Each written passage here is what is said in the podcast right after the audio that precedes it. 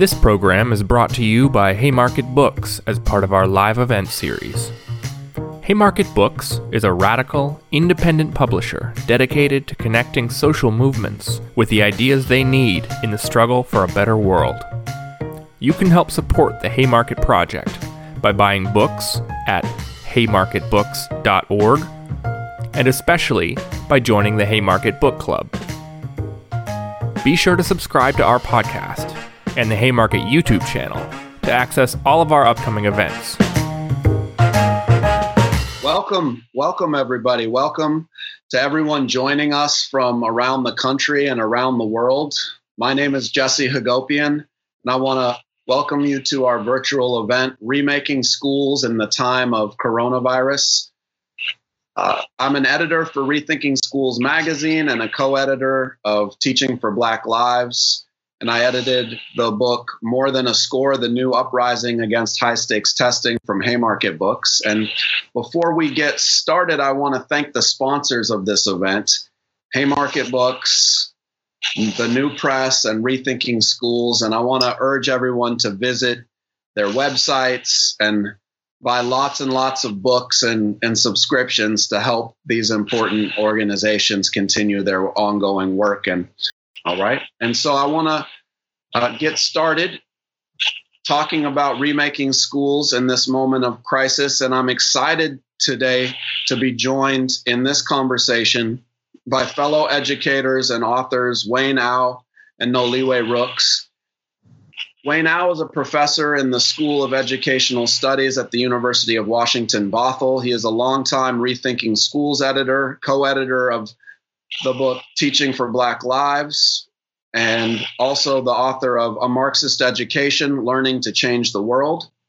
And Noliwe Rooks is the W E B. Du Bois Professor of Literature at Cornell University and is the author of Of Cutting School, Privatization, Segregation, and the End of Public Education, which won an award for nonfiction from the Hurston-Wright Foundation. And I just want to begin by grounding our conversation in this unprecedented crisis that we find ourselves in today. The mounting covid nineteen crisis is wreaking havoc around the world. As of today, over two point five million people have confirmed cases of covid nineteen in the world, although the number is much higher due to lack of testing. And, you know, tens of thousands of people have lost their lives around the globe, maybe forty, over forty thousand here alone in, in our country. And hospitals around the world have been filled beyond capacity. And in places like New York City, many healthcare workers don't have enough personal protective equipment to guard themselves against the disease. So we face an unprecedented health crisis, but also the economy is in free fall for most people anyway, right? U S unemployment has risen by twenty-two million people since the pandemic started. And the U S now has not seen this level of joblessness since the Great Depression. And, you know, our government has rolled out the CARE Act, which gave two point two trillion dollars in stimulus aid to try to address this economic crisis. But predictably, workers got the short end of the stick and the corporation got massive windfalls. And then even just today, there was a, a vote in the Senate for a new stimulus bill. And this bill actually provides no stimulus checks for U S households, no additional money for food stamps, no limits on fossil fuel bailouts, no funds for uh, election security, no bailouts for the Postal Service, um, and really no additional funds for Uh, the states who are being hard hit uh, with this loss of revenue. And, and of course, what we've come to talk about here today is the fact that many millions of students are at home due to mass sco- school closures around the world and in our own country, along with millions of their parents who are sheltering in place and who have lost their jobs.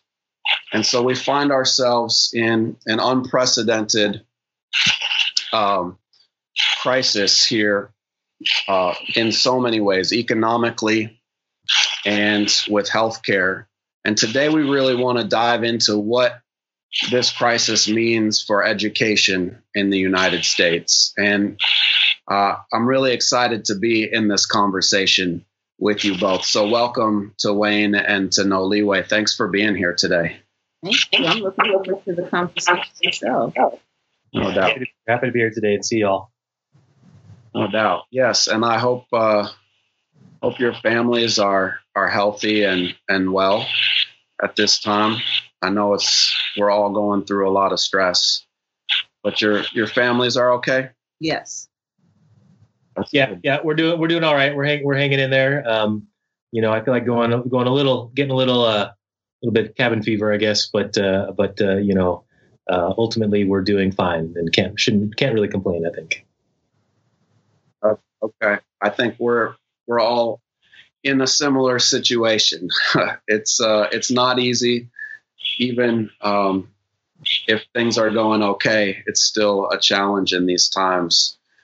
But I thought. Uh, I'm really looking forward to this discussion with you both. Um, I was just saying that to Noliwe, um, you know, your book on uh, Cutting School is one of my favorites in education. And Wayne, everything you've written has taught me so much. Uh, and so this is just an honor to be in conversation with you both. And I want to just begin um, by talking about what our schools looked like before the crisis, right? Um, people widely understand now that we're in the middle of a, a COVID crisis, but for many of our students and families, they have been suffering under all kinds of crises for, for years, right? The, the crisis of institutional racism and of segregation and poverty and food insecurity and massive wealth inequality. Frankly, they've been suffering under a crisis of capitalism, I, I think, for a long time. So in, in Cutting School, Noliwe, you write that uh, about this concept of segronomics, uh, a, a term you coined to, to discuss um, how corporations have long profited off of segregation in education. So you wrote, in almost all major American cities, most Black and Latino students attend public schools where a majority of their classmates qualify as poor or low income. Such neighborhoods and students um, are the engines of growth for both charter schools and other educational businesses. Segregation pays. So I thought before we go into how COVID impacts education, let's talk about the crisis that many of our students were in before the pandemic. Yeah, uh, thank you. Thank you for that. And thank you for pulling this panel together, and thanks to the folks who are out there, and a special shout out to the parents and caregivers who find themselves as teachers um, in this in this period of time. And another shout out for teachers. Um, hopefully you are feeling much more love um, as, as these schools are closed down. Everybody I'm talking to um, is sending lots and lots of love to you. Yeah, so segronomics, the the concept of segronomics really tries to get at uh, the fact that these schools were put together, public schools um, that are compulsory, are a legacy of the post-Reconstruction period. Some people don't know that. I know that y'all know that, but I want to say it was not always the case um, that we required, um, our American citizens required it. Um, to go to go to school. And it was certainly not the case that we said, okay, states um, and, and municipalities are going to pay for that to happen. That's a legacy of Reconstruction. It comes out of the Civil War, it comes out of um, trying to figure out how to educate the, the formerly enslaved.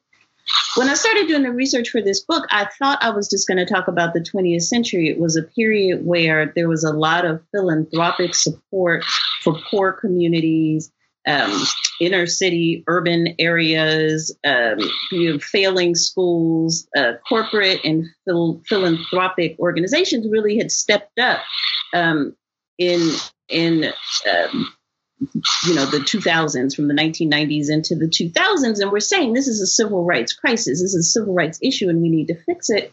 And I wanted to understand that. I wanted to understand where all of that came from, where all of this interest in money and very idiosyncratic forms of education, very different forms of education than were prescribed for wealthy communities. Um, in that period of time, you were seeing no excuses charter schools um, the, uh, on the rise. You know, you were seeing tying test scores to firing teachers, um, closing schools if their test scores weren't high enough and replacing them with charter schools. And I was sort of like, okay, this is capitalism at work. I can see that. I can see the billionaires. I can see the corporations. But let me figure out where it came from. And I think the biggest surprise and some of my upset with the book, quite frankly, is why didn't I know that that has always been how public education has functioned for, for Black kids, Brown kids, um, Indigenous kids, and poor children? Um, why didn't I know that that's how it was designed? Um, I was thinking this was some kind of intervention here in the twentieth and twenty-first century, when in fact, it was just a changing saying, to, to paraphrase um, Amiri Baraka's term. It was just what had always been. These schools were functioning as they were supposed to, as an engine of labor, for labor, for workers, for large corporations. Um, the kind of education that folks got was far less important in the nineteenth century, um, in the twentieth century, in the twenty-first century, than was being able to provide the workers um, the, with enough skills to do the low wage jobs um, that that kept, that really, uh, with the grease, that kind of kept the whole thing moving. So Segronomics is just shoving together segregation and economics. Um, the high levels of segregation that we've all, always seen, the, the hand-wringing that we in education and outside of education do about segregation um, and attendant forms of undereducation. What I started to ask at the end of, of writing this book is, but if there's so much money to be made by undereducating kids in segregated communities, for these corporations, honestly, what is the motivation for them to end segregation? Is it hard for us to break it up? Is it hard for us, Brown v. Board or no, um, to, to actually educate kids the same, um, in the same ways? Because there's simply too much money to be made by undereducating certain kids. Um, and you need that hyper segregation in order to make it. Thank you, Thank you. for breaking that down. Sure. Uh, Wayne, you've done a, also a lot of research and writing about the inequality that's that's uh, built into the school system. Um, yeah, yeah. I mean, I think, you know, as, as we look at the the you know the crisis preceding the crisis, right? And and there's so much um, uh, resonates so much with so, of what Noliwe said um, around like you know you really have to ask these questions about you know where where's the um, you know, the, the, not just the motivations, but, you know, sort of where's the payoff for treating these communities wholesale uh, in, in these kinds of ways. Right. Um, and so we could, you know, you, you could see it. But but fundamentally, the crisis of education pre um, coronavirus, pre COVID nineteen um, was really, uh, you know, the crisis of, of a capitalist education um, that that that really is built on systems that are really meant to produce and maintain inequalities, whether You know, whatever we'll talk about testing a little bit later, but, you know, whether it's test scores or graduation rates or uh, access to resources in schools, all that kind of stuff, uh, school funding, um, um, you know, uh, and then and then the things outside of school that we know impact uh, how how students engage with schools, um, whether it's, you know, affordable housing, access to health care, um, uh, you know, for, affordable dental care, um, livable wages, like all these things, food insecurity. Um, that the crises that exist for schools uh, pre-COVID, um, are, you know, are in many ways the ones that we're seeing now, um, you know, just being exasperated by by by the the response um, uh, to to the coronavirus. It, it was it was it was a crisis of massive inequality and a massive differential of resources, and and people working within a system where they, um, you know, the the the, the value for them was is taking a, uh, taking care of themselves and their own, and and having affluent parents, you know, protecting their P T A money and and tax systems that that uh, benefit the wealthy, that don't benefit the masses of people, right? I mean, these are the things that produce the educational inequalities that we saw beforehand, and these are the same things that uh, are essentially, um, um, you know, um, uh, being again exacerbated by by what's happening in in the now. And, and maybe just a quick follow-up question on that, Wayne. Um, Because you talked about how how the education system reflects the crises of, of capitalism, but maybe you could just talk about the uh, how the public school system was formed in the first place, the the desires, the conflicting desires uh, between like big business and and also communities that wanted public education.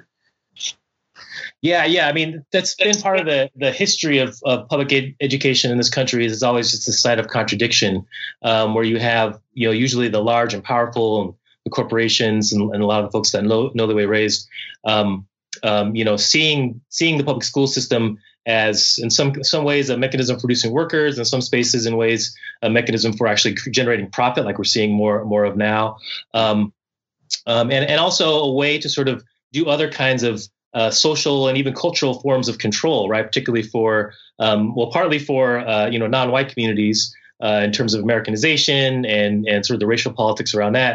Uh, but then also just the using schools uh, historically as a way to uh, build nationalism and and support capitalism as a whole in terms of the, the production of ideology in this country. Um, and so you see schools playing that kind of role uh, on the one hand. On the other hand, um, you know, uh, all of our communities have always uh, used education and made use of schools in ways um, that would that would contradict those larger forces too, right? Uh, as schools as sites of resistance and places to to, to develop critical consciousness. And so, um, you know, for communities of color in particular, uh, historically in this country, as as schools, as the public school system was being formed, um, so, you know, for some of those communities, they were like, we don't want any part of this because we're going to do our own schooling and take care of our own. Um, and part of that was a cultural decision too, right? We didn't necessarily want to have, uh, you know, our kids uh, in schools that were being run by white folks with a predominantly Eurocentric curriculum and that kind of stuff, right? Um, um, and, and part of it was then being segregated by the racism by the larger school system too. Um, but but yeah, so so so we've always sort of had this space of like this larger force pushing education and and folks using education to try and sort of maintain Uh, uh, sort of status quo inequalities from the beginning, um, but at the same time, um, you know, uh, uh, you know, communities of color, working class communities, also uh, making use of of schools uh, in in ways that uh, that that that are resistant, you know, and and, and that can be a counter uh, to to the inequalities.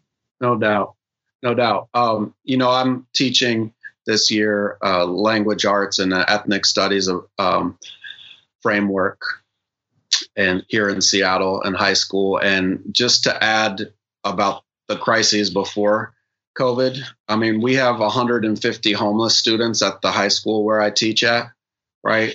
There are forty thousand homeless kids across Washington state alone. Uh, you know, studies have shown that like half of students in America are uh, below the poverty line. I mean, the The crises for our students are, are so real. And, you know, we've had to build a Black Lives Matter at School movement to push back against the institutional racism that is in your face for our Black kids every day. I mean, the, the level of hate crimes have doubled in Seattle and have skyrocketed around the, the country. And they, they have gone right into the school buildings, right? You have, uh, you know, police officers Um, jacking kids up against the wall, you know, viral videos from Chicago and other places of them knocking kids down. Um, you know, our school systems are, are we, we have one point six million kids in this country that go to a school with no counselor, but has a police officer, mm-hmm. right? So the kind of uh, way that we just perpetuate trauma in our schools is, is really breathtaking um, before the crisis. But I want us to get into now how you think the crisis is going to impact this already inequitable system.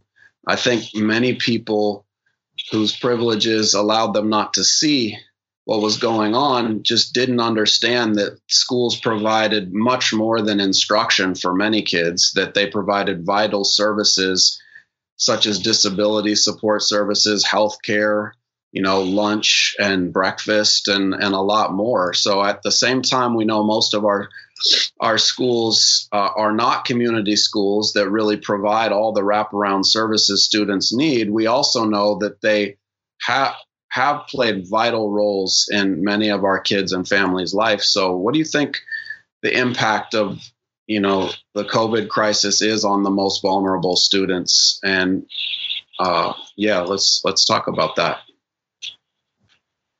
Yeah, I, I think as you were saying, one of the um, education is one of the things that happens in, in school buildings. One of the things that um, is being missed, I think, for, for kids across the spectrum is a sense of community, a different kind of sense of community, um, where you go and, you know, you have your different cliques and different classrooms and people you sit with and jokes that you share, um, and relationships that you're really able to uh, cultivate, and identities um, that are sort of yours. Um, and to have that taken from you wholesale. Um, and even I, I, I teach college students, and, you know, my college students all went home um, as well. And I'm talking to them um, about the stresses and strains of, of being in a home where, or for some being in a shelter, some left Cornell and ended up in a, in a, their families, uh, with their families in transitional housing, um, or uh, dealing with ICE issues. Um, the, the, the coronavirus has not stopped, or for a while, or there at the beginning, uh, did not stop ICE from separating um, families.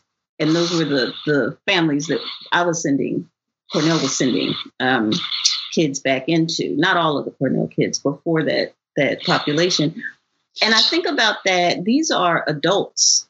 You know, they're eighteen, nineteen, twenty years old. Um, and they're, they're adults that have had the benefit of an institution that is focused, laser-like, um, on their well-being and betterment. Um, in, in privileged spaces like that, that's one of the things that kids can expect. Mm-hmm. To think about kids who don't have that, who don't, who, who are in much rockier kinds of circumstances, who are then told, um, go find some internet. Everything's internet. You got to go online uh, in order to do this. What we know is some communities uh, use the phone as their primary source of internet access. They do not have broadband. Um, that's part of what the tech inequality looks like. Uh, they're told, so then go to uh, a public library, go to, uh, there's an image that was coming across my, my social media feed not long ago of a young man sitting in front of McDonald's, I think, sitting on the sidewalk in front of McDonald's um, doing his homework because he didn't have um, internet access.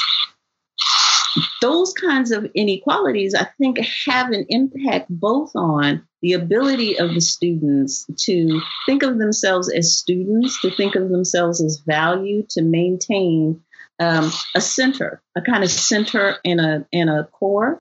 It also makes it difficult for them just to keep up with whatever schoolwork um, they're supposed to be doing. So at, at in terms of social, community, technological, this is devastating, unavoidable, right? Like, we understand that there, there's a pandemic. Well, some of us understand. There's some leaders who apparently do not fully grasp that um, there's a pandemic, and so heroic actions have to be taken to, to keep people safe.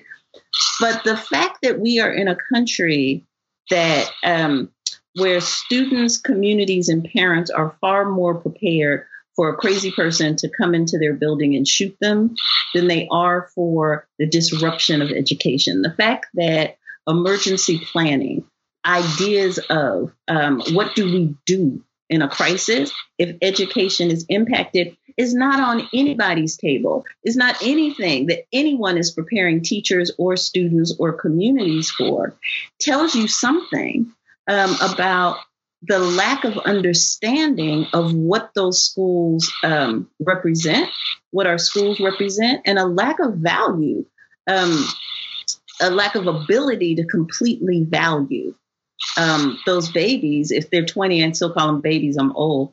Um, those babies who uh, go there and it's their lifeline. Um, it's a certain kind of lifeline. If you take that, what, what, what, I don't know that we fully know what that kind of impact will be. We'll be able to trace um, what they did and didn't learn during the break. We'll be able to, to trace if they lost math, if they lost language. We'll be able to trace that, and we will. With certain kids, we will. Um, I think the rest, it, it's it's uh, remains unknown, the full the full impact. Yeah. yeah. Um, yeah, I guess if I were just to add, I mean, I, I just also think a lot about the, um, you know, like, you know, what does it mean to try and teach and learn now in the, in the, in the midst of this? You know, like we know domestic violence, you know, cases are up by some astronomical percent um, uh, in, because of the, the, the quarantine and the shelter in place orders. And we know like, the, you know, it, It's we're not we're not in irregular conditions. And so my worry about about the impacts of the crisis in the now is sort of like what, you know, sort of what harms are being visited upon kids, you know, for for a wide range of, of reasons um, who, you know, who, who are, um, you know, mental health stuff, whatever, just trying to like cope and deal with the situation and the conditions that they're in. And we're expecting them uh, uh, and we're expecting them to learn. Right. Uh, and we expect them to, to get to the McDonald's parking lot to get some a- access to Wi-Fi. Right. To do this like like it, it, to me, it's it's ridiculous to to be to be seeing it that way. And so and so I I, I worry, you know, um, you know, I think there's things around the, the academic and the and the sort of scholarly subjects that that folks are worried about. And and that raises sort of larger questions around sort of what is the purpose of school and what should we be learning or not. But I I more I more worry about the um, uh, the long term effects of of sort of the the psychological impact that I think this whole moment is having on uh, kids, especially um, uh, kids who, who who are broke and just having to to make it make it through whatever to just survive the moment. You know, I mean, that's that's not an easy task. And and when we don't have, you know, what little social supports we have in the United States and compared to other countries, it is very, very little. When we lose one of those main ones in public schools, um, one of those spaces that can be, a, a, a you know, that can be um, a support for folks, um, for kids, then it's it's a major, like losing community is major and it impacts us in such huge ways. And so I I am just currently like really, really worried about how how our students come out of this, um, even from a mental health perspective, like, like you know, we can learn stuff later if need, if need be, but it's more about how do you come out as a person and and feeling about yourself in the world. And, um, you know, is to me is like is is the big thing that I that I worry about in terms of one of the big extensions of this. Yeah, I'm I'm right there with you. I mean, I, I'm worrying about the well-being of, of my students in my classes, you know, that their social and emotional well-being, their psychological well-being, um, much more than I'm worried about what they what they might have missed from my class academically. And, you know, when we talk about those one hundred fifty homeless kids at my high school, it wasn't just meals that they got from Garfield, right? I mean, the meal, they've set up some sites around Seattle where you can go and get meals, um, which, you know, is a, can be a challenge for some families to get to those sites, first of all. Um, but so there is some food that's still being pr- provided, thankfully, for for uh, families that need it. But but those homeless students relied on our school to do their laundry, right? Mm-hmm. They relied on our school to take showers. Uh, you know, the, the trauma counseling that helps them get through the day. Um, and so their basic well-being, I feel like, is where we need to be flooding resources. And it's just an obscenity to me that we can live in a city with the tech giants that we have. You know, I mean, the richest corporations the world has ever known, Boeing, Microsoft, Starbucks, Amazon, uh, go down the list. And And yet we have so many homeless kids, right? And yet we have a huge digital divide in in, in uh, our city. You know, they said that a third of students already have not li- logged on to um, the school websites. And we also have, that coincides with the fact that a third of students in the Seattle schools live in poverty, right? So, um, yeah, I'm worried about about their their social and emotional well-being right now, and, and trying to check in with them. Um, but, you know, for those who don't have internet access, it's hard to to maintain that connection with them. Um, and I, I want to um, ask a, you all a question about this idea of what they're going to be losing academically as well. Um, you know, the New York Times editorial board wrote a piece about learning loss, and they quoted researchers who said some students could lose an entire academic year of learning, and it would um, also, they said, quote, a learning reversal of this magnitude could hobble an entire generation unless state leaders quickly work to reverse the slide. So I just um, think a lot of people are thinking about what's going to be lost academically um, as well. And um, how do we think about that? Here, Wayne, you want to go first this time? I feel like we've developed a round robin thing. Do you- yeah, yeah, sure. So, um, you know, I'll, I'll, I'll go, I'll keep it briefly. I'm trying to keep, we have about thirty minutes left to our conversation. I want to make sure we get to some of the other stuff we want to talk about. But um, uh, yeah, you know, for me, I like, again, the whole, the whole thing raises big questions for me, big philosophical, big philosophical questions about what's the purpose of schooling, what should we be learning, not learning, what's important to learn. Um, and so, you know, I, I understand folks who who you're like, oh, my kid's going to fall behind in whatever math or writing or whatever. Um, and part of me is sympathetic to that. Part of me also isn't, in the sense that, like, look, you know, we've already we were already dealing with a system that was focusing almost solely on like tested subjects, right? And so and so it was it was this hyper. hyper focus on a particular kind of academics that I don't think was um, uh, particularly healthy for, for our students. Mm-hmm. Um, and that's not that I'm opposed to folks learning how to do math or to read critically or to write. So don't, no, no, no one get that twisted. Um, but it's more about like, what is that, ter- what is this whole focus on, on these, these uh, uh, very rigid notions of, of curriculum and, and things that are focused mainly on passing the tests.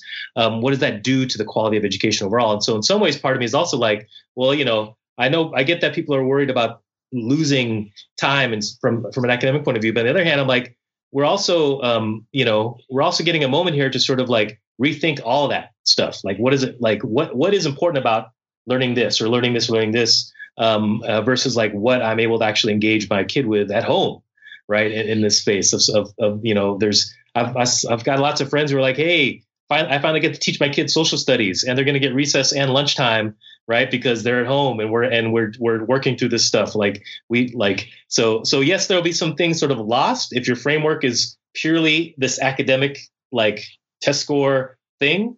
Um, but on the other hand, I think there's a lot of opportunity for things for things to be gained, even from you know cultural knowledge and cultural practices, and people are have their kids gardening and they're in the earth and and making connections to the environment. I mean like. There's all this other stuff going on. And so, and so, you know, some things might be lost, but there's also going to be some things gained. And, and again, it's really about what, what do we feel like we is important for, uh, you know, for us as communities and as people um, to, to learn about and, and be, and sort of be with uh, in, in terms of knowledge in this world. Yeah. I, I mean, I, I have a, a knee jerk, literal, almost hit in the gut reaction to hearing, um, a generation of what I'm what in my mind I went to Black people um, and brown people be hobbled. Um, that's a that's a terminology that's a that, that leaves a a, a vision, mm-hmm. um, and that language is power. And um, I'd rather not refer to people, you know, as as being hobbled. It's also ableist, you know, but. Um, no. But I I do think I I think. The larger thing for me is that these schools were shut down um, one after another, school district after school district, without, as far as I know, for the districts I'm familiar with, actually asking people in some communities that were going to be hardest hit, how can we do this well? What does it look like? Uh, we're going to have to take these schools offline. Um, we're going to have to go to online learning. We're going to have to go to some other kind of way of doing this. Tell us what we need to know to do it well. Um, join us at this table as we're about to dismantle this. Um, and tell us for your kids, the kids in your neighborhood, um, who do we need to have at this table? Who, what do we need to put in place? What is most urgent? Um, for me, uh, that's a that's a continuing issue when talking about public education and certain kids. Who do you ask um, for the help? There, there are all manner of folks in all of those communities. There are no commun- there are no poor communities, no struggling communities, no Black communities, uh, no Brown communities. Don't have a, a plethora of educators, of knowledge, of thought, of activists who who are willing um, to go the extra mile and do what needs to be done to make sure those kids get educated.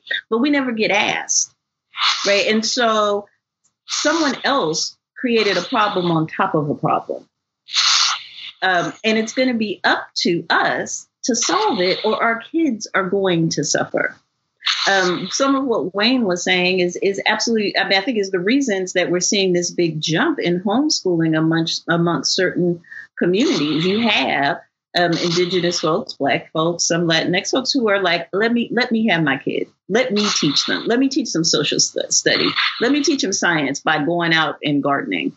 Let me teach you, like, let me do it. Because what I see happening in the taxpayer-supported public schools um, is not are not my values, are not in the best interest of my kid, and then people keep saying my kid's undereducated. On top of that, like, you're not even in line with what I want for them as being a human being, and then you're gonna tell me something wrong with them or that they can't learn. Right? Give them, give them, give them back. Right? We're seeing that's the largest kind of spike that we're seeing for all of those reasons. But what we know, what I almost guarantee you, um, for the kids who are left behind or are trying to navigate this the best way they know how, they're going to come out labeled. They're going to come out a problem, um, being referred to as a problem. Cornel West talks about the difference between being a problem people and a people with problems.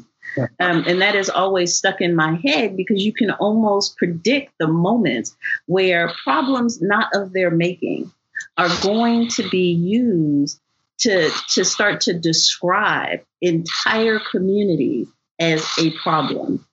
It's gonna co- it costs us too much to educate you now because during the time of Corona, you lost too much time. Um, we it's going to cost us too much to find some more teachers. I, in New York City, I, I, I saw like fifty teachers had had died um, from from um, Corona. We now have to replace you. But it's only, you know, so certain teachers in certain communities seem to be harder hit, as is true with so much.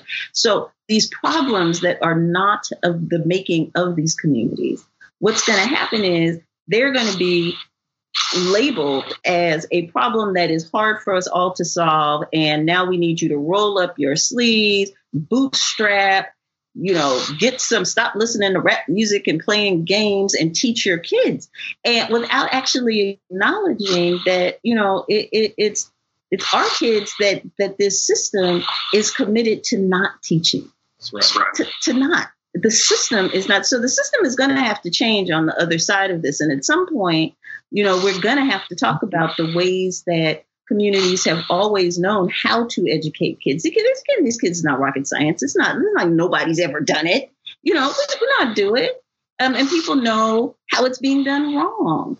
Um, but what that looks like to have that knowledge be central in a publicly funded space, in a publicly funded institution, is the battle to me, and is the conversation that we're going to have to have at some point. Yeah. Um, I'm gonna we're gonna flip it a little bit because I was gonna ask Jesse a question. He's I, he's been writing on his blog about uh, parenting at home. That sort of picks up on the idea of of folks doing the homeschooling piece too, right? Um, and so you know, basically, and I, and and this is language I've seen you use elsewhere, Jesse. You've been talking about how parents are being literally conscripted into being teachers for their kids at home, right? Like suddenly we have all these really professional teachers, right? Folks, it's their job, and they got advanced degrees, become teachers, and, and work with kids in schools, and then suddenly like, okay, everyone's at home. All right, parents, all y'all teach everybody, and like it's going to be, and pretend that that's going to be like okay and easy. Um, and you know, there's been a lot of advice, lots of conversation about how you know how we should go about this. Um, you know, uh, how, how do we go about teaching our kids at home? Um, but you know, I feel like a lot of the advice really misses um, how that for a lot of the most vulnerable communities. uh, working class communities, working class communities of color in particular, folks who are having to basically still maintain work as out of what considered quote unquote essential essential jobs. Um, they don't really have time to be teachers at the same time. And and I would say it's even true, not just working class communities, but even for myself as like yeah, a university yeah. administrator, I like, I, I don't have time to do my job and, and, and, you know, and teach my son. Right. Um, but I think it falls hardest on the, on, on working class folks uh, for sure. Um, and so, so what do you think, what do you like, what's your vision of, of sort of um, uh, learning at home Uh, for the rest of the school year in the midst of, of, of the COVID nineteen crisis? Yeah, I mean, it's been a real challenge for me too, um, to continue teaching my courses and to try to teach my seven-year-old and eleven-year-old at home. Um, I think the first thing that needs to be said is we need to eliminate all high stakes to education completely for the rest of the year everywhere.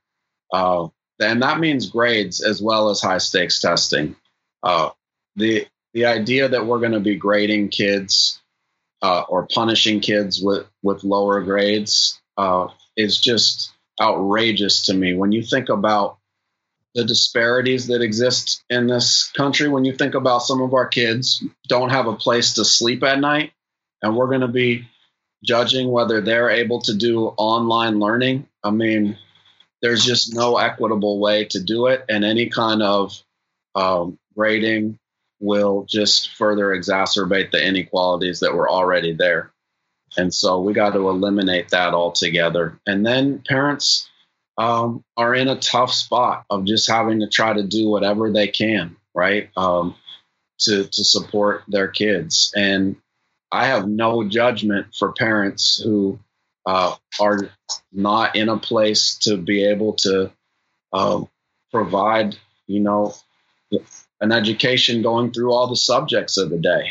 I think um, if your kid is able to, re- you know, regulate themselves and have uh, come at the end of the day, you all are still talking to each other after being quarantine for weeks at a time, you're you're you're learning a lot about social and emotional development there.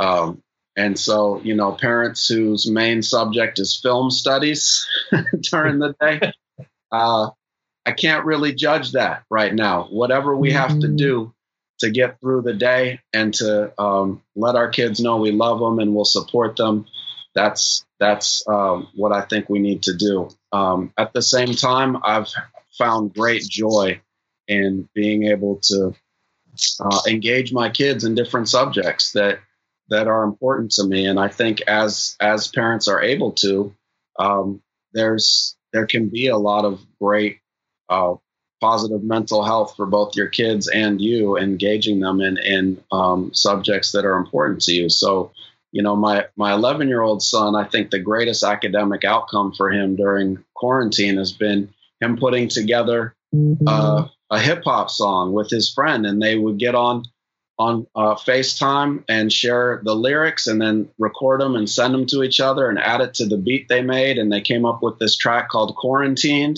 Wow. Yeah. And they, you know, and they they talk about social isolation and how to stay connected to each other while they're apart. And they talk about racism against Chinese Americans. And, and um, you know, the, they brought in writing and reading and social studies and music and art.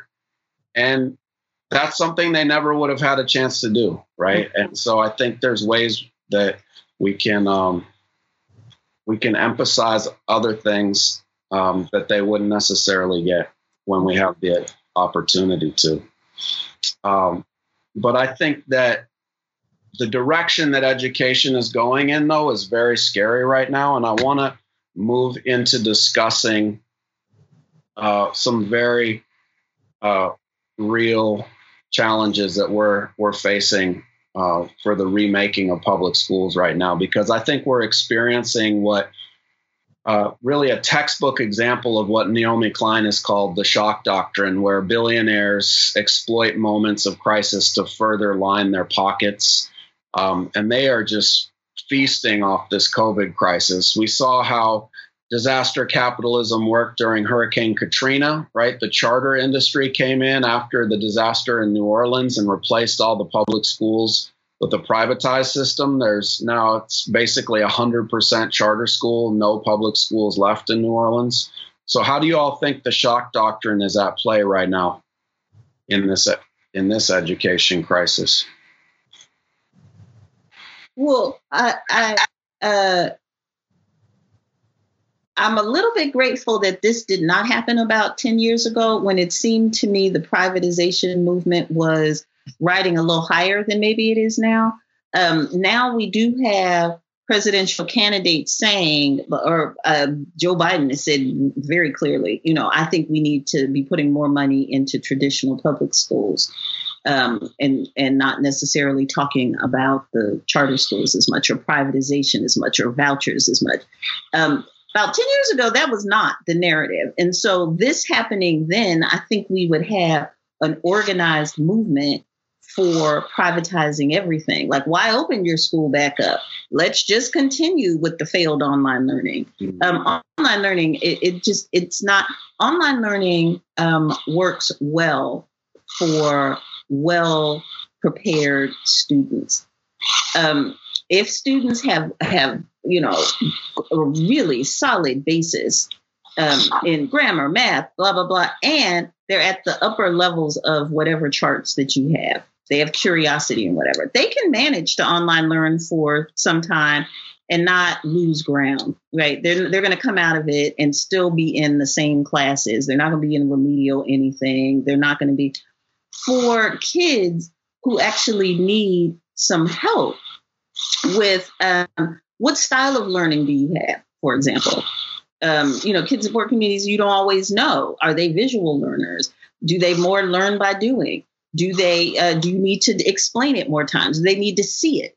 Um, in wealthier school districts, teachers spend time figuring out how individual kids learn best. You don't get that with online learning. And I think in earlier periods, a little earlier, um, we were so enamored with the idea that teachers were evil, Um, and that schools were unnecessary, and we should just let everybody go go and teach themselves, that this would have been much scarier than it is now. I think people, um, there will be a move. I think what's coming, what we know from what we can see, is all of the shortfalls that we're having at state and local levels. Um, the first pot that the money is being withdrawn from is the educational pot. You know, in these early days, as people talk about what are we going to do for these budget shortfalls, we're seeing education budgets being slashed. I think in New York City, it's almost fifty percent. Um, they're expecting about fifty percent less um, for public schools. And I'm hearing that story all over the country. Um, how do you remake? Uh, you can't. So given that, if you're getting half your budget out, you can't do what you did before the crisis. You just can't. Um, but we do need to start having conversations now, because we know that. Like, we know you take half the money, it's not going to look the same. But who's going to get shortchanged more than anybody else? Uh, we know that, too, I feel like. So we need to start having those conversations right now. If you're going to consolidate schools, if you're going to start moving teachers around, if you're going to start coming up with, like, cute um, experimental teaching techniques, we need to have folks from those communities at the table talking about what will and will not work um, at, at, up front, and not have the billionaires come rush in with a checkbook and say, hey, I've got another experiment I want to try. Um, I don't know if it's going to work, but it sure sounds good when me and my friends sit around and talk about it. So let me try it on your communities. Uh, I, I, I think we do ourselves a disservice if we believe that we go back to what was um, coming out of this, that we go back to those same buildings, those same teachers, those same, you don't get half your budget cut and have that happen. Mm-hmm. Um, so those are real conversations that I think that we need to have. And I don't think it's a one size fits all, as I don't for education um, in general. And so um, I would urge anyone listening who are members of communities, um, if you're union members, teachers, uh, activists, and you care about this issue, now is the time to start pulling yourselves together and figure out um, what would work best? What is the least we can accept? What will we not, what will we lay our bodies in front of to keep from happening? Um, because if you wait uh, for this to be over and for people to say, well, now we just have no choice, uh, we know the kids who, who will get the short end of that. Yeah, yeah, and, and Noliwe, I think your the first part of your question was, I mean, the, your point was, I mean, it's it was a great answer, but but uh, it struck me I hadn't thought about that. I think that uh, uh, you know the fact that this isn't ten years ago actually is is really helpful, and that was that was great. That hadn't occurred to me, um, because because it's true. Like we we see them chomping at the bit right now. Like they're literally salivating. Right? We know. We you know here's here's you know De, you know Du Bois out there like trying to like uh, get figure figure out more ways to do use this crisis to get vouchers and mm-hmm. and use the federal bailout money for charters and other sort of free market reforms. We got all these Koch Koch brothers funded centers now saying, yes, online learning, this is it. We all need to be going in. Like they do see that opportunity, um, and they are working in those directions. And it's a chance for them to undermine the teachers unions too, right? Because we have everyone dispersed and not not collected in, the, in their buildings. And um, and and and they like to use financial crises to go after collective bargaining. I mean, there's all these ways, marketing, marketing, um, you know, on, private online, uh, you know, learning opportunities and all that, like. There's, and so we can see them salivating. They're, they they want to they want to come for it. But I think the you know the the the back end of that um, that you raise as well is is so critical. Is sort of like what like so what does like what do we go back to after this? I mean, I feel like this whole thing is laid bare.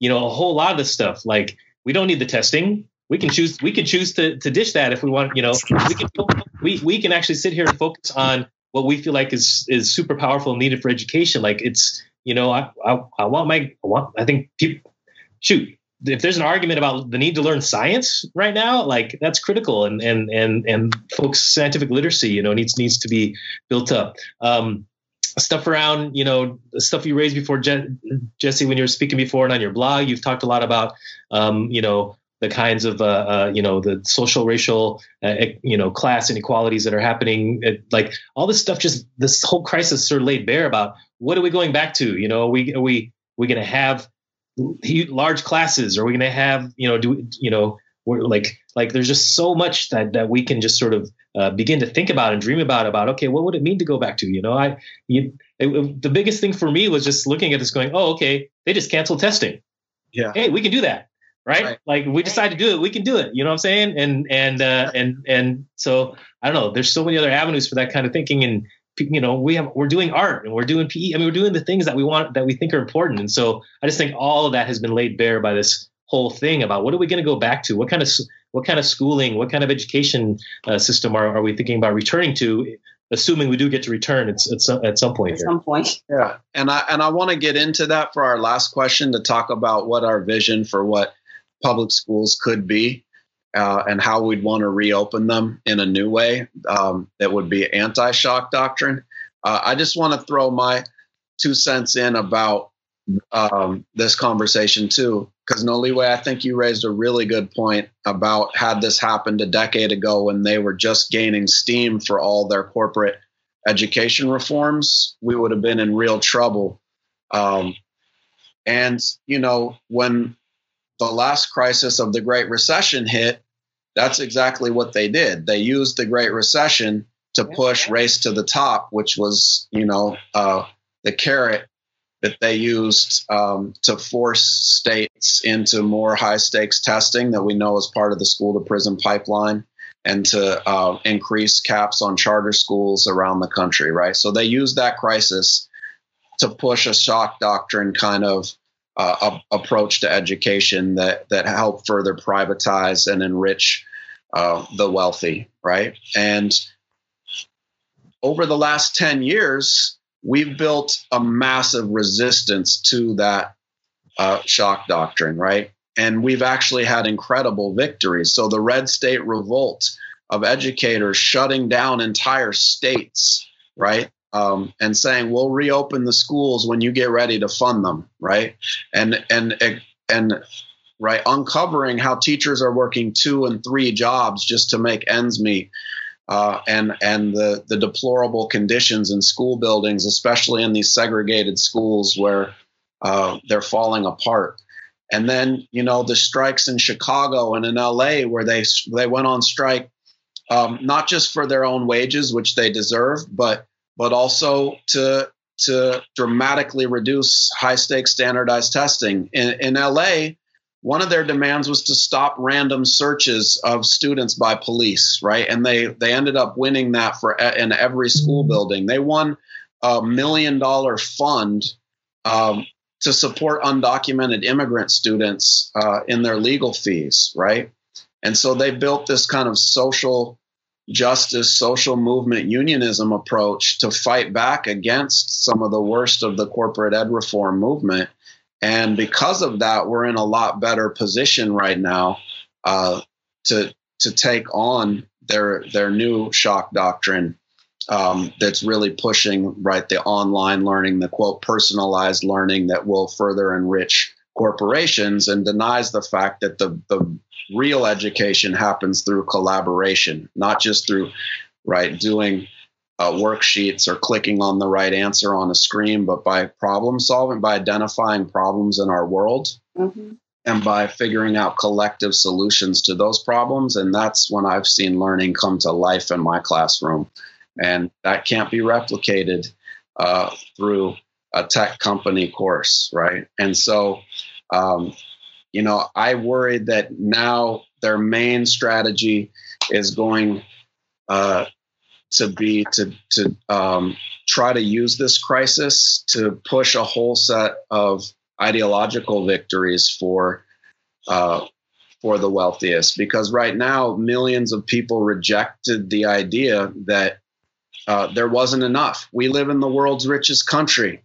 And millions of people are demanding Medicare for all, that everyone should have health care. Millions of people are are demanding that we raise the minimum wage around the country, right? And we had some pretty uh, serious demands that uh, were embodied in um, demands that Bernie Sanders was raising in his campaign and that that grassroots activists and movements were demanding. And now I think this crisis is going to mean that they are going to push the idea that there isn't enough, right? That there's no longer enough to um, to help your child, to help your family. And we're all just going to have to tighten our belts and make do with less. Meanwhile, they're going to take all the bailout money and further enrich uh, the corporations, right? And so I think that's mm-hmm. our big task right now is to uh, make sure that we we push back on on that. And finally, I want us to just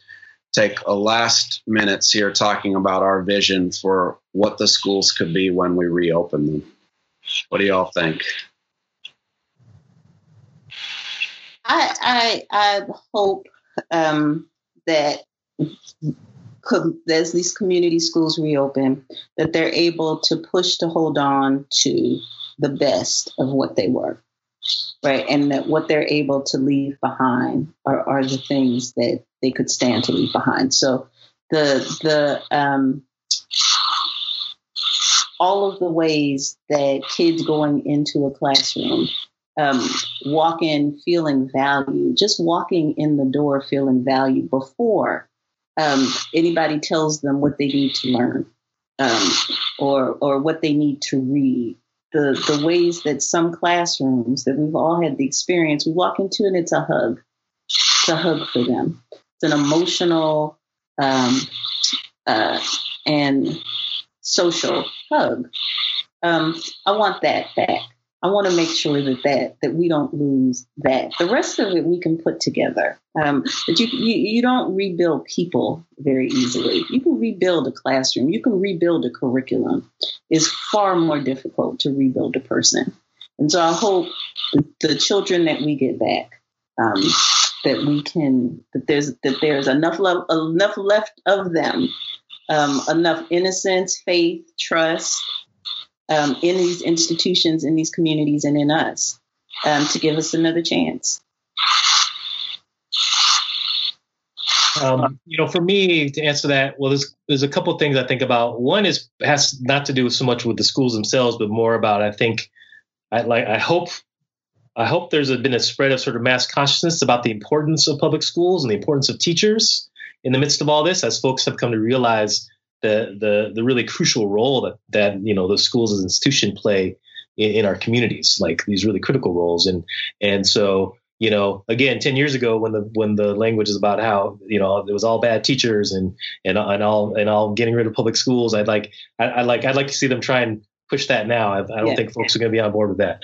Um, so that's that's one piece of learning. I, I hope that sort of uh, the broader we get from this, but you know, for for me, what what I hope going back into schools is that that you know the the experience has actually got us to a place to really again question, you know, what like what is important, again, what's worth keeping, like you said, Noliwe, like like it's it's it's uh you know because the crisis around the COVID nineteen sort of crisis, you know, yes, it does create opportunities for, uh, you know, Koch brothers and all those folks to like try and do what they want to do.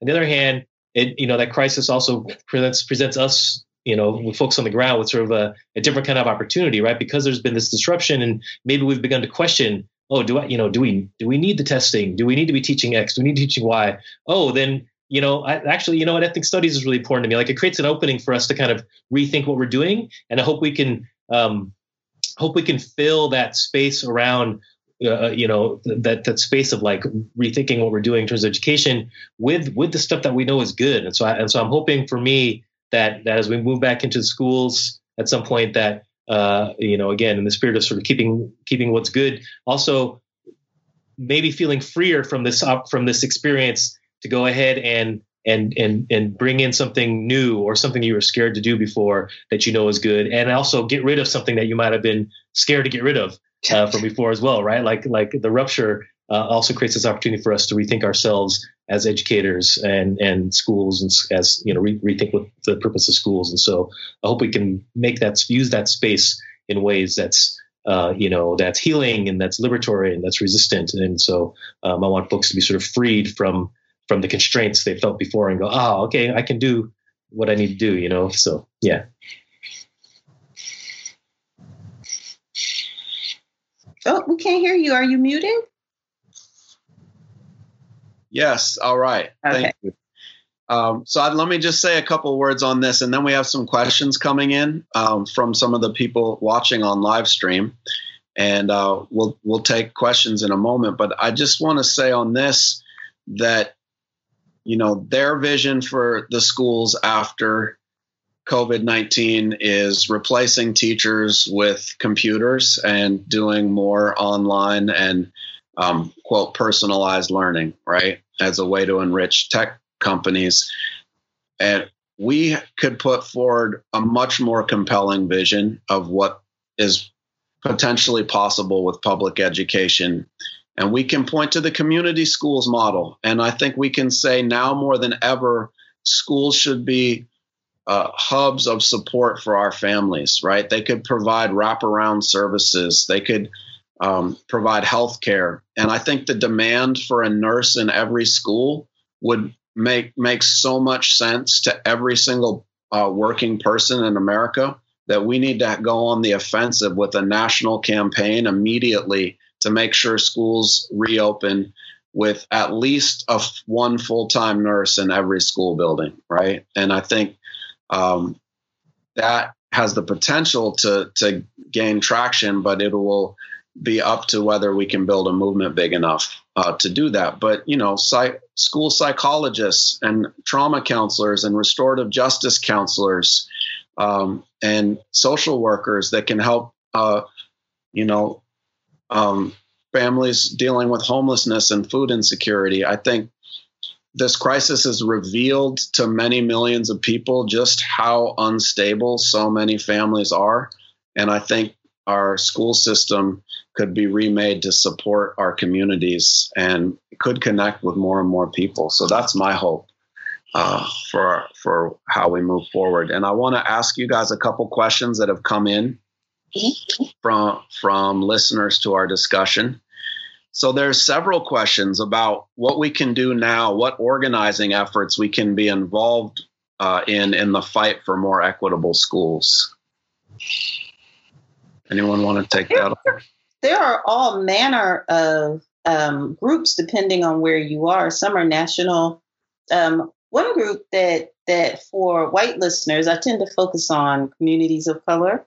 Um, but one that's specifically trying to organize white parents um, around noticing inequality and making choices with their kids um, to, to help to integrate schools. I have a complex relationship with the idea of integration. However, um, it's the thing that we know that that works systemically. It does other things, but it systemically works. So that's called Integrated Schools. Um, they're a national organization. And again, for, for white parents who are really like, I want to get in there and make sure that I can use this privilege, the ways that, that whiteness functions as capital um, and access.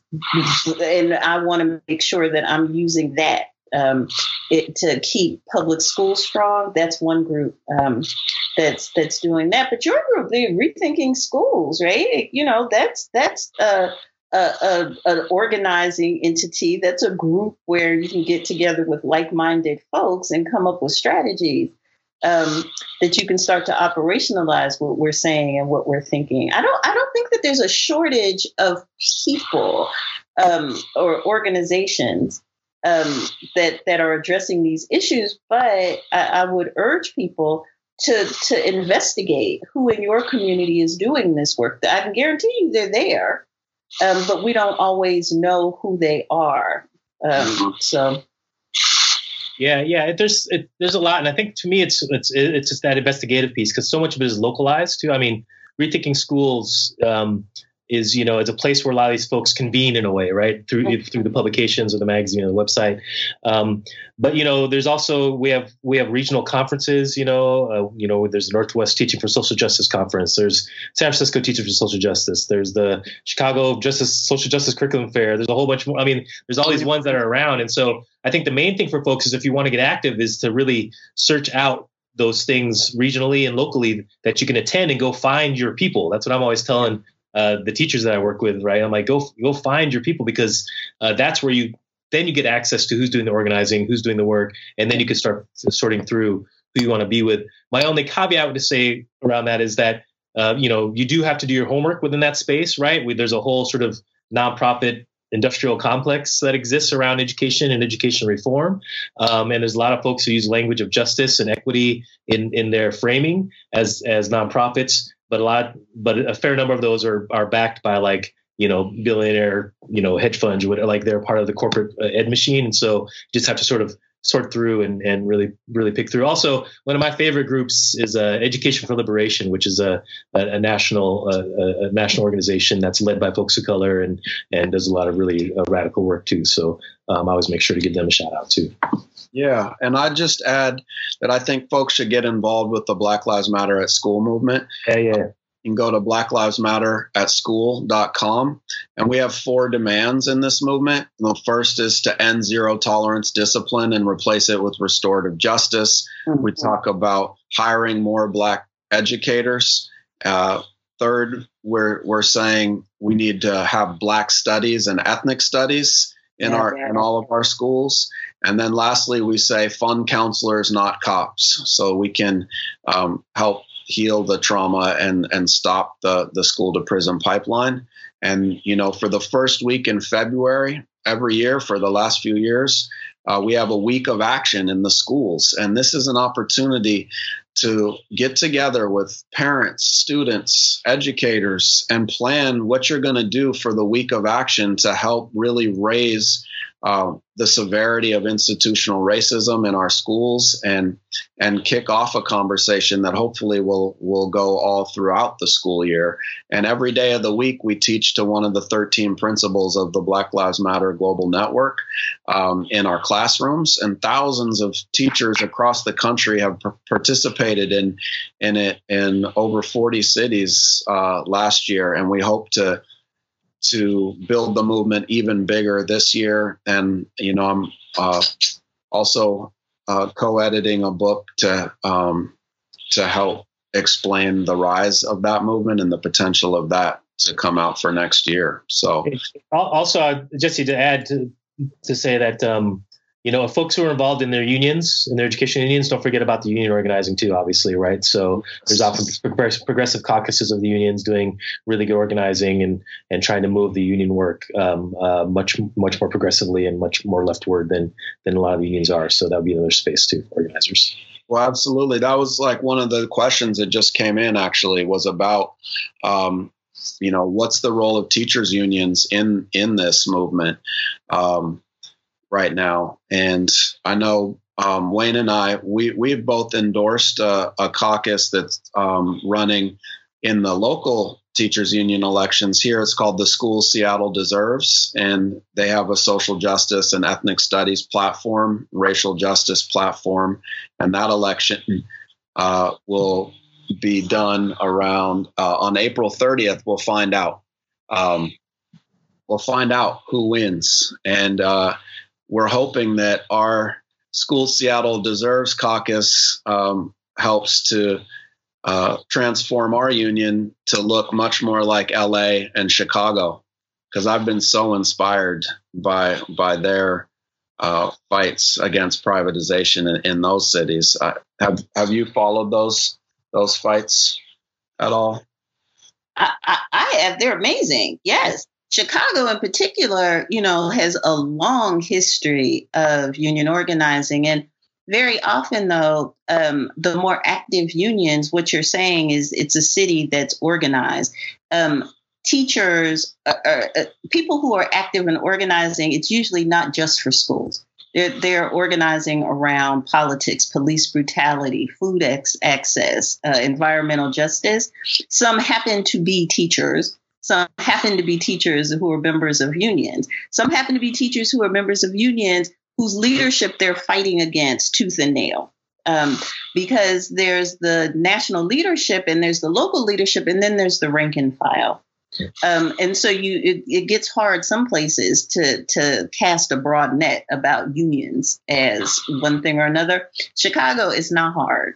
It's not hard at all. They are they are on the side of a good fight. They are they are um, in a fight that's about the whole child and the whole community um, and what will benefit it all. They're not just about what is happening in the classrooms. Um, and so if you're looking for unions, I mean, also Uh, for for teachers unions, um, just investigate the politics of the people who are running it, because I, I often run into folks who are like, but the folks in my teachers union are not for the things that I'm for. And that can happen.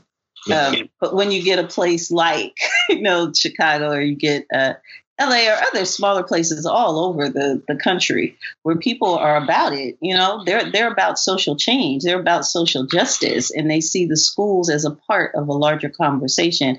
Yeah, that that you want to support every way you can. Even if you're not a teacher, there's all kinds of ways to support unions and union organizing um, that's separate from membership. Yeah, and I think I think it's critical is that it, uh, in terms of the question, then, you know, those kinds of unions. Uh, you know, the, they they can be the defender of, you know, against the privatization efforts, and also they can be the stewards for more the more radical and and more equitable and more visionary forms of education if they so choose to be, right? And so in this moment, I think that's the role of unions, is to like be fighting on the side of of of equity and justice, uh, and and be a bulwark, you know, against uh, uh you know, be a bulwark against. Um, the the sort of corporate reforms that are being pushed uh, from the other side uh, as we start thinking about moving back towards uh, towards school. Yeah, absolutely. And, you know, in Chicago, they have actually fought and won community schools and a commitment to funding of wraparound services at, at you know, um, a growing number of community schools there. And I would encourage people, uh, educators who are on this call, to look for a social justice caucus in their unions and join it if if they have one. And if they don't have one, start start your own, right? So the Working Educators Caucus in, in Philadelphia uh, is the reason why we have a national Black Lives Matter at School movement, right? I mean, we had a first action here in Seattle, but they took it and expanded it to a week of action in Philly and then helped to make it a national movement, right? And the CORE Caucus that Uh, one in Chicago helped to transform that union, and the Moore Caucus in New York is doing incredible work pushing forward um, a pro um, student and teacher agenda um, during this COVID crisis. And so, um, you know, definitely join the Social Justice Caucus or support it if you're a parent, um, for sure. So I just really have enjoyed my time with you all uh, in this conversation. And I hope that everybody listening has learned so much. I thought I'd just ask lastly how people can stay in touch with you all or follow your work. Well, so I have a website, uh, Noliwe Rooks dot com. Um, I'm at Cornell uh, with the email nrooks at Cornell. And then I'm on Twitter, um, and my handle is nrookie. Um, yeah, N R O O K I E. Thanks. Wayne? Yeah, I'm a I'm a social media luddite for the most part, so I have no Insta or no uh, no Twitter or anything. But you know, you can get me on Facebook if you want. My email is widely available if, um, at the University of Washington or or through Rethinking Schools, so folks can get at me if, if they need to, and um, I'm happy to you know always support and and and um, uh, you know make myself available as much as I can, at least uh, as as folks need. So, right on. And people can find me on my website, I am an educator dot com, or on Twitter, Jesse D. Hagopian. Um, and uh, yeah, I would love to hear from folks how you're building the struggle in your your areas um, and what we can do to to link together a national movement for a new vision of what public education could be. So thank you all so much thank for this time you. together. I learned a lot from you both and look forward to working with you. All right. Likewise. Stay healthy, y'all. Take care, Noliwe. Bye-bye. All right. Take care. Have a good one. Thanks for listening. If you liked this episode, subscribe to our podcast and to the Haymarket Books YouTube channel, where events like this one are hosted live. And don't forget to check out haymarket books dot org.